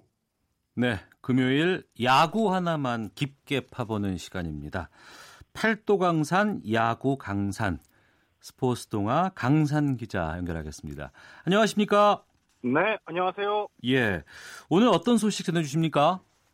예, 지난주 첫 방송에 이어 이번 주에도 조금은 어두운 소식을 계속 전해드리게 돼서 마음이 조금 무겁습니다. 예. 먼저 김경문 감독과 NC의 결별에 대해 말씀을 드리겠고 곧이어 두산 이영하 선수가 승부 조작 제의를 받고 자진 신고를 한 미담에 대해서도 준비했습니다. 이 김경문 감독은 야구 국가대표 감독도 많이 했었고 또 NC 창단 멤버로 알고 있는데 왜 헤어지는 거죠?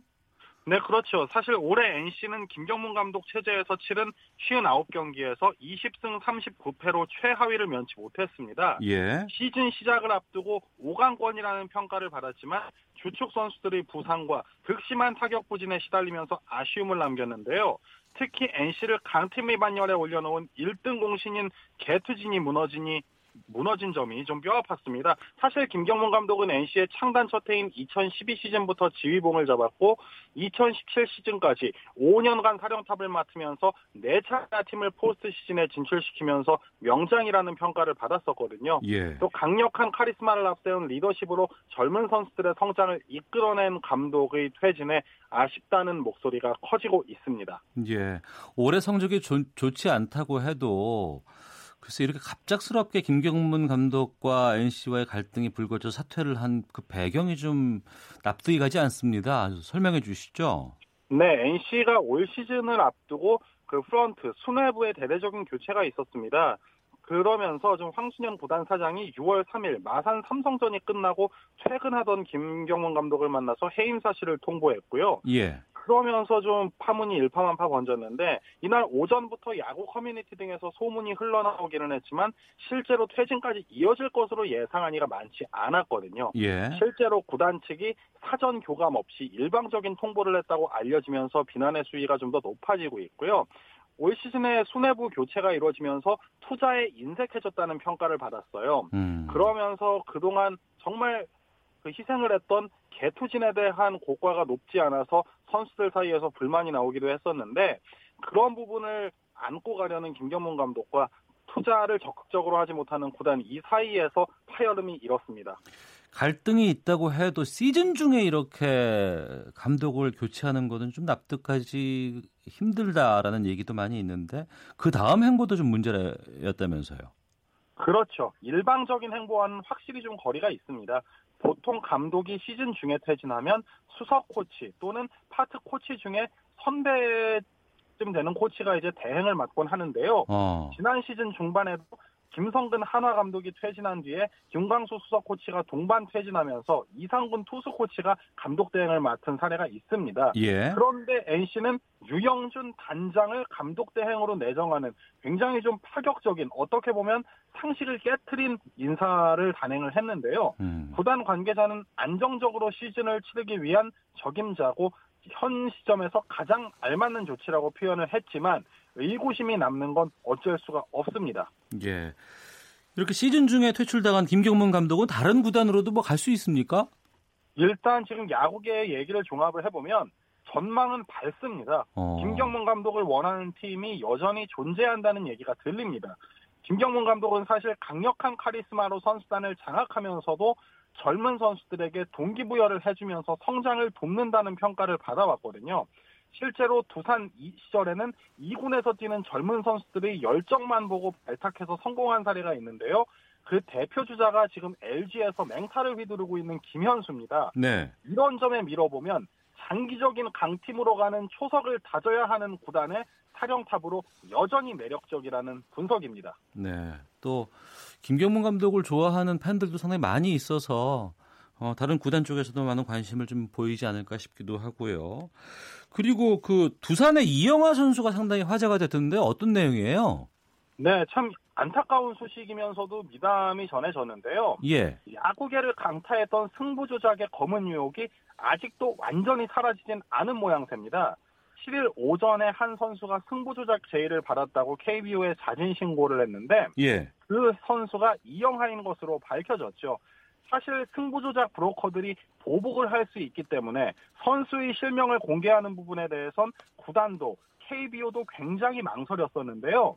이영하 선수가 나쁜 행동을 한 것도 아니고 나는 떳떳하기 때문에 실명을 공개해도 아무런 문제가 없다고 했습니다. KBO에서도 검은 유혹을 뿌리친 이영하의 용기가 대단하다고 했고요. 두산의 김태형 감독도 이제 그런 판단력은 가질 나이가 아닌가라고 칭찬을 했습니다. 예. 그런데 좀 걱정은 물론 이제 이영하 선수의 행동에 대해서 상당히 좀 높게 사는 부분들도 있겠습니다만 그게 당연한 것이어야 되거든요.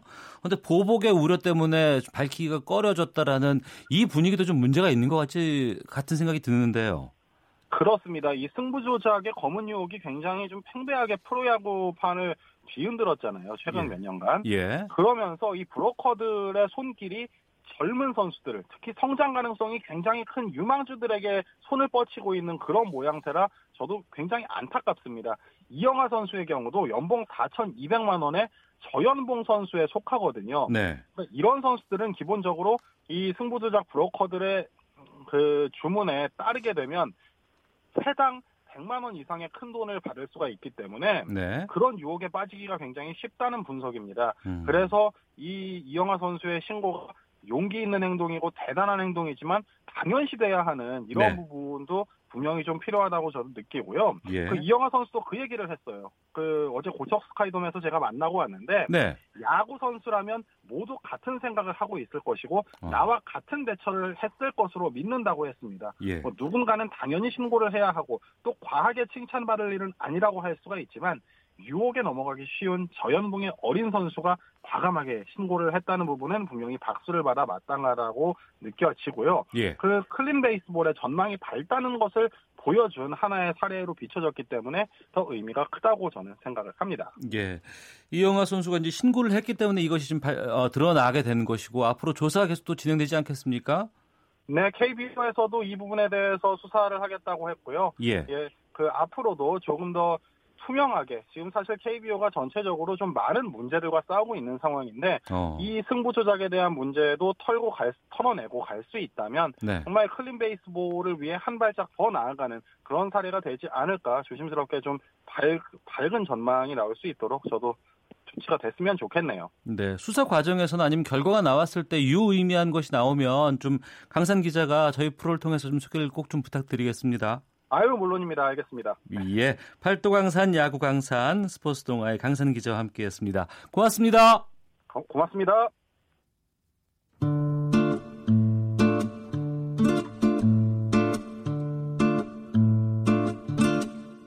오태훈의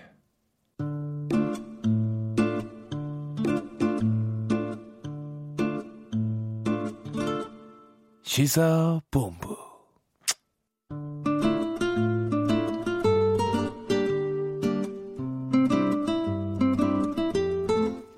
네, 누구나 한 번쯤 나이 들면 어떻게 살까? 잘 산다는 것의 기준은 무엇일까라는 질문을 스스로에게 던지곤 하죠. 하지만 그에 대한 명쾌한 답변을 얻기는 쉽지 않습니다. 아, 최근 어르신들이 여가를 즐기면서 건강까지 챙길 수 있는 공간으로 콜라텍이 재조명되고 있다고 합니다. 아, 콜라텍을 다녀보니의 저자 정하임 교감 선생님과 함께 노년층의 여가 생활에 대해서 말씀을 좀 나눠보겠습니다. 정하임 선생님 어서 오십시오. 네, 안녕하세요. 앞에 있는 그 헤드폰을 좀 써주시면은 좀 친절 여러 가지 소리를 들을 수 있으니까요. 예, 써주시고요. 아, 먼저 좀 여쭙겠습니다. 콜라텍을 다녀보니라는 책을 쓰셨어요. 네. 어떤 책인지를 좀 소개해 어, 주세요. 제가 콜라텍을 다녀보고서 예. 그 콜라텍의 매력적인 것을 글로 썼습니다. 예. 어, 그러니까 제가 콜라텍을 5년 다녔어요. 5년. 어, 목적은 이제 다이어트 목적으로 다녔는데. 네네. 아, 정말 그 콜라텍 세계는 예. 일반 세계와는 전혀 다른 음. 제가 보기에는 별천지더라고요. 예. 그래서 아, 너무 참 재밌구나. 이 세계를 글로 음. 한번 써보자 해가지고 제가 네. 이제 2년간 준비를 했죠. 어. 2년간 준비를 하고 이제 글을 쓰게 되었는데 예. 어, 요즘은 우리가 이제 그 기대 수명을 120세로 보더라고요. 예, 예. 그래서 시샘말로 이제 어, 재수 좋으면 120세 살고 음. 재수 없으면 100세 산다고 그래요. 아 요즘 어르신들 그런 말씀 많이 네, 하세요? 일반 사회에서는 그래요. 어. 그래서 우리가 이제 그러면은 이제 은퇴를 하고 30년, 40년은 네. 어, 노년 생활을 해야 되잖아요. 예. 그런데 우리가 기대 수명만 높지 건강 수명이 높지 않다면 음. 그건 아무 의미가 없잖아요. 예. 그래서 어떻게 하면 행복하게 건강하게 살까 하고 고민들을 많이 하는데 네. 제가 이제 그 콜라텍에서 보니까 그 실버들이 콜라텍에 오는 분들은 참 행복하게 살고 있더라고요. 아 거기 오시는 분들은 네. 네. 그래서 어 그분들은 일단 음. 그 건강하잖아요. 예. 건강하니까 거기를 올 수 있단 말이에요. 어. 그러니까 그분들은 어떻게 보면 애국자예요. 예. 나라 그 건강보험료를 축내지 않기 때문에 예, 예. 네, 애국자고 어. 그다음에 어떤 자기 관리를 철저히 하고 예. 그다음에 굉장히 여성 여자 여자 같은 경우는 그 여성성을 잃지 않고 어. 70대 뭐 60대 후반이 되어도 그야말로 소녀같이 여성으로 살고 있는 모습을 보면서 네. 아 정말 콜라텍은 긍정적인 관점에서 보니까 정말 실버들의 행복한 놀이터구나. 어. 그래서 제가 책을 책을 내게 되었습니다. 아, 그러면 일주일에 몇 번 정도를 다니시는 거예요? 저는 이제 처음에는 어, 콜라텍이라 그러면 우리가 편견이 심하잖아요. 예, 예. 그래서 집에서도 처음에는 거짓말을 했어요. 어. 주말이면 초상집 간다. 아, 죄송합니다. 그다음에 예, 예, 결혼식장에 간다. 어, 그러고 어. 이제 다녔는데 예. 아니 이제 시간이 지나고 보니까 거짓말 할 게 없는 거예요. 아, 예, 죽일 예. 사람이 없는 거예요. 아 다 쓰셨구나. 다 죽여놔가지고 아, 예. 그래서 안 되겠더라고요. 네. 그래서 이제 제가 주말만 되면 정신없이 막 이제 도미 아주머니가 오긴 하지만 네. 막 일을 열심히 하고 어딘가 나가기 위해서 음. 하여튼 오전부터 열심히 합니다. 네. 그래서 이제 식구들 남편에게는 거짓말을 하고 다녔는데 네. 그러다 어느 날 제가 이제 고백을 하게 되죠. 어. 아, 그래서 우리가 건강하게 살기 위해서는 네. 취미 생활을 합시다. 어. 그러기 위해서는 어, 자기 정서와 취향에 맞는 취미 생활을 하자. 부부지만 그래가지고 제가 이제 다 밝히게 됩니다. 예. 그래서 지금은 당당하게 다니고 있어요. 처 발, 밝혔을 때 네. 뭐라고들 하셨어요? 어, 저는 다른 사람한테는 자신 있게 얘기를 했어요. 왜냐하면 예. 우리가 콜라텍 하면 편견을 갖고 있어요. 예. 우리 선생님께서도 진행자 선생님께서도 아마 콜라텍 하면 예. 어, 좋은 점보다는 부정적인 면을 생각하실 저는 예전에 거예요. 그 청소년들이 나이트 네. 클럽을 갈 수 없기 때문에 술을 마실 수 없기 때문에 춤추기 위해서 가는 데가 콜라텍인 네네. 줄 알았거든요. 그게 원조죠. 아 그래요? 네, 네. 디스코텍, 예. 콜라 디스코텍. 예, 예. 지금은 이제 실버들, 어 실버들이 이제 이용하는 그 춤추는 무도장인데, 예. 어 사람들은 그러죠. 모르는 사람들은 아니 거기가 콜라를 마시면서 노는 것이야. 네. 그런데 콜라를 마시는 건 아니고 예.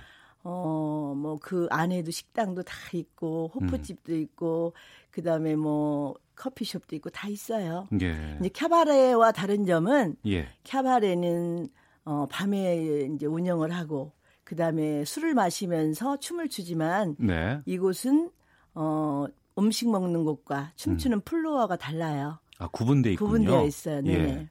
그리고 이제 콜라텍은 생활체육으로서 지금은 굉장히 권장 사업이죠 나라에서도 아. 세금을 안 내는 걸로 제가 알고 있습니다 사업자가 아 그래요 예 혜택을 어. 줘가지고 예 어, 우리가 중국에 가면 그 생활체육들 많이 하잖아요 그렇죠 그것처럼 지금 우리나라 경우도 콜라텍 산업은 이렇게 뜨는 사업이고 예. 캬바레 산업은 사양 산업으로 제가 알고 있습니다. 아, 건강을 위한 장소 네. 그리고 어, 모두가 좀 이렇게 어, 권장할 만한 그러한 장소. 네. 어. 그러면 이용 시간은 어떻게 돼요? 그 콜라텍은 이제 누가 오느냐? 네. 우리나라 수도권에 있는 사람들이 다 와요. 제가 보니까. 예. 뭐 천안이라든지 멀리는 예. 남쪽은 천안 뭐 인천 저 위쪽은 구리 의정 뭐 전부 수도권에서 오는데 지금 실버들이 무료로 지하철을 이용하잖아요. 그렇죠. 그러니까 예. 그분들이 아침이면 여행 오듯이 예. 간식을 싸가지고 오시는 거예요. 콜라텍으로. 예, 영등포를 향해서. 아, 영등포 콜라텍을 기준으로 네네. 말씀하시는 거군요. 저는 영등포를 주로 아, 다녀요. 집에서 아, 가까워서. 그러니까 교장 교감 선생님께서 다니시는 영등포를 기준으로 네, 말씀하신 네네. 거예요. 다른 지역에도 콜라텍은 또 있을 많죠. 테니까. 아, 많, 예, 예. 많은데 저는 영등포가 콜라텍의 메카다 생각을 해요. 어. 왜냐하면 이제 저희가 그 콜라텍에 대해서 연구를 참 많이 했어요. 왜냐하면 네네. 노인 그 실버 여가에 제가 관심이 많아서 예. 어 저는 진짜 어떤 이번 책을 내면서 음. 콜라텍을 다녀본이라는 책을 내면서 네. 그 콜라텍에 대한 개념을 저는 새로 정립을 했어요. 제가. 이제 정립한 개념을 좀 알려주세요. 어 우리가 콜라텍 하면 어떤 허접한 곳, 그 다음에 불륜의 온상, 그 다음에 저급한 사람들이 이용하는 곳 이렇게 생각을 하는데 그게 아니라 정말 국민들이 우리 서민들이 이용할 수 있는 가장 보편적인 놀이 공간이다. 네. 운동 공간이다. 음. 어, 우리가 노년 시절에는 그야말로 이런 여가 활동을 통해서 건강하고 행복하게 지낼 수 있는 곳. 매일 학교 가듯이 그분들은 오시거든요. 네. 실버들은 정말 갈 곳이 있어서 행복한 거예요. 음. 소일거리가 있어서 행복하고. 예. 그 다음에 나이 들어도 자기 몸매 관리를 철저히 해서 음. 그 노인 특유의 뭐 냄새도 나지 않고 일자 걸음을 걸으면서 하여튼 굉장히 자아 실현을 할 수 있는 곳이죠. 네. 우리 지성찬 프로듀서가 그 콜라텍에서 이런 노래들이 좀 자주 흘러나오지 않을까 싶어서 노래 한 곡을 지금 준비해 놨다고 네. 하거든요. 한번 좀 노래 좀 들어보시면서 이런 곡들을 주로 듣고 있는지, 이런 곡들에 춤을 추는 게 맞는지. 아, 안동역에서군요. 너무 어, 바로 좋죠. 전주만 듣고, 예, 예, 예.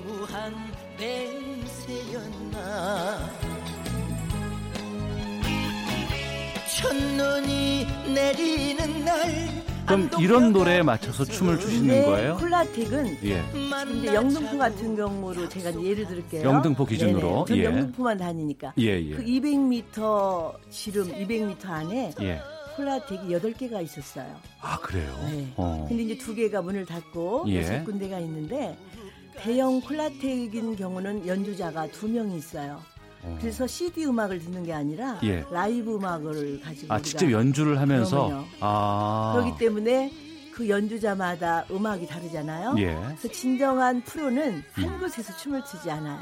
아, 그래요? 옮겨 다니면서 그 음악을 음미하는 거죠. 어. 음악 속에 빠져드는 거예요. 예, 예. 그래서 음악만 들어도 우리가 입장료가 천 원인데 예. 어디 가서 그 좋은 음악을 천 원 내고 듣겠어요. 그러네요. 네. 어. 그냥 춤 못 춰도 예. 음악 감상하러 오는 갤러리들도 많아요.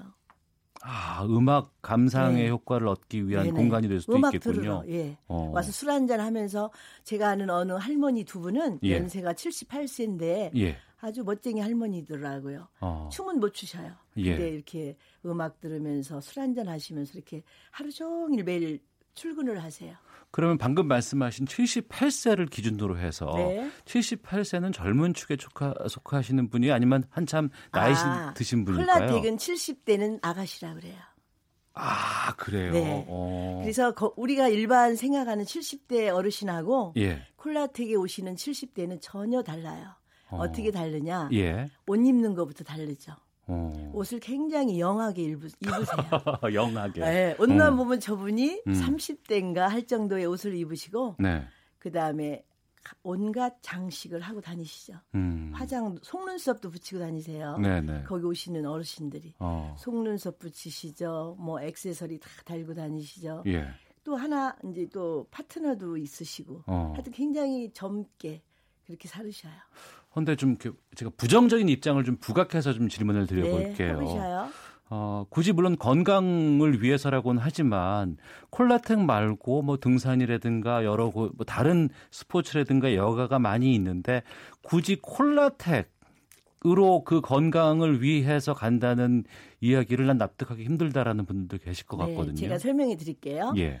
우리가 콜라텍은 춤을 배우러 가는 곳이 아니고 네. 춤을 추러 가는 곳이거든요. 예. 선생님 수영하기 위해서는 어딜 가셔야 되죠? 수영장 가야죠. 그렇죠. 예. 골프를 치시려면요. 골프장 가야죠. 마찬가지예요. 하나의 아. 장소일 뿐인 거예요. 명쾌하네요. 춤을 추기 위한 장소지. 예, 예. 콜라텍이 무슨 불륜을 길러내는 그런 온상이 아니에요. 예. 남녀가 있는 곳엔 다 불륜이 있을 거라고 저는 생각을 합니다. 예. 그건 인간지사. 음. 어, 뭐 골프 친다고 거기서 남녀 사랑이 안 싹트겠어요? 네, 네. 그러면은 어느 운동이든 남녀가 있는 곳엔 다 사랑이 생길 거라고 생각을 합니다. 네.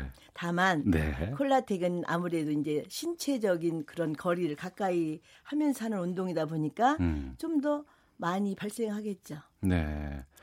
어, 다른 분들과 비교해 봤을 때 그쪽에 오시는 분들이 더 건강하다고 그렇죠. 볼까요? 건강하시죠. 어. 제가 그랬잖아요. 애국자라고. 예. 진짜 건강하세요. 왜냐하면 등산을 왜 못 가냐면 네. 여자의 경우는 50대 중반이면 관절이 나가서 못 가요. 음. 등산을.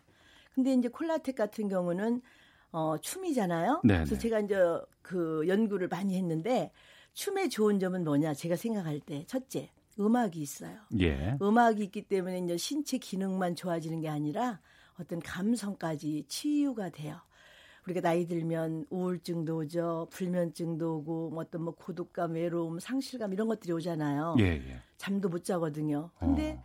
춤을 추면 음악과 함께 하기 때문에 그런 정신적인 질병이 치유가 되, 되더라고요. 아. 저도 느꼈어요. 예. 그리고 두 번째는 이제 그 춤은 예. 동적인 운동이잖아요. 네, 네. 그러니까 빨리 빠른 걸음으로 걷고 돌고 하다 보니까 어떤 유연성이랄지 음. 그다음에 그 순발력, 균형 감각 이런 것들이 생겨요.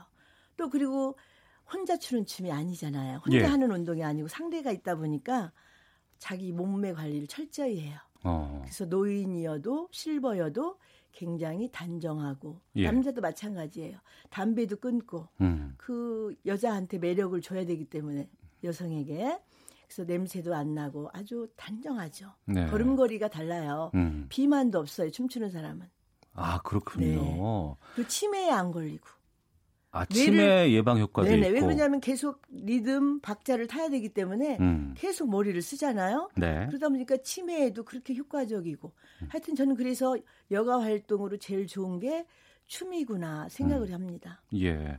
근데 또 이런 지적도 있어요. 그 안전에 대해서 좀 그쪽이 좀 문제가 있을 수 있겠다. 또 소방 시설이라든가 이런 것들이 제대로 안 돼 있고 또 어두운 곳에 밀집해서 많은 어르신들께서 계시다 보면 어, 좀 잘못될 수 있는 여지도 있지 않을까라는 지적도 있던데. 네, 오르신 말씀이에요. 어, 왜냐하면 워낙 거기 드나드는 사람이 많다 보니까 지금 대형 콜라텍인 경우는 주중에는 2천 명 이상이 들어와요. 아 그렇게 한 공간에 네. 그렇게 많이 계세요? 네네. 어. 주말에는 3천 명 이상이 와요. 예. 엘리베이터를 타려면 한 몇 번을 보내야 돼요. 아 그 정도로. 예. 그리고 보관소에 옷을 맡기려면 예. 10분 이상을 기다려야 돼요. 어. 플로어에 들어가면 서 있을 자리가 없어요. 예. 지금 굉장히 추매 인구가 급속도로 늘어나고 있는 걸 제가 느끼는데 예. 그 그러다 보니까 정말 저는 춤을 추다가도 그런 생각을 해요. 만약에 어. 여기서 화재가 난다면 예. 이 순발력도 없고 어르신들 어, 어떻게 될까 끔찍한 얘기죠. 네. 어, 근데 이제 그 업체에서는 이제 검, 점검을 한다고 하지만 음. 어, 저도 항상 가면 비상구가 어디 있나는 제가 확인하죠. 예. 확인하고 만약에 문제가 생기면 나는 핸드백이고 뭐고 다 버리고 도망갈 거야. 음. 준비를 하면서 운동을 합니다, 솔직히. 예. 그리고 이제 많다 보니까 제가 이제 그 관할 구청한테서는 이제 바람이 있다면 예. 점검, 위생 점검이라든지 이런 음. 걸 자주 해서 그 화장실 같은데 또 음료수 그 정수기 같은데 좀 위생 상태를 좀 점검을 좀 많이 했으면 좋겠다 하는 생각을 하고 콜라텍 그 사장님께는 굉장히 거기에 공기 질이 안 좋잖아요. 사람이 그럴 많다 수 있겠죠. 보니까. 뭐 2, 3천 명이 네네. 한꺼번에 있다 그러면 청정기 좀 많이 좀 놓으면 좋겠다. 청정기를 제가 못 봤어요. 예. 청정기 좀 놔주면 좀 좋겠다 하는 복지 차원에서 어. 그런 생각은 제가 많이 하죠. 예. 어, 혼자 가도 돼요? 그러면 혼자 가도 되는 거예요. 예. 파트너 없이 와도 예. 혼자 가면 어. 거기서 소개해주는 부킹하는 언니가 있어요. 아, 그래요? 부킹하는 언니가 음. 다 알죠. 네. 어떻게 하느냐. 어. 아, 춤을 잘 추겠다, 못 추겠다. 외모로 보면 다 알아요. 알겠습니다. 네. 여기까지 듣겠습니다. 네. 콜라텍을 다녀보니 저자 정하임 교감선생님과 함께 했습니다. 말씀 고맙습니다. 네, 감사합니다. 예, 오태훈의 시사본부 여기서 마치겠습니다. 즐거운 주말 되시고요. 다음 주 월요일 12시 20분에 뵙겠습니다. 안녕히 계십시오.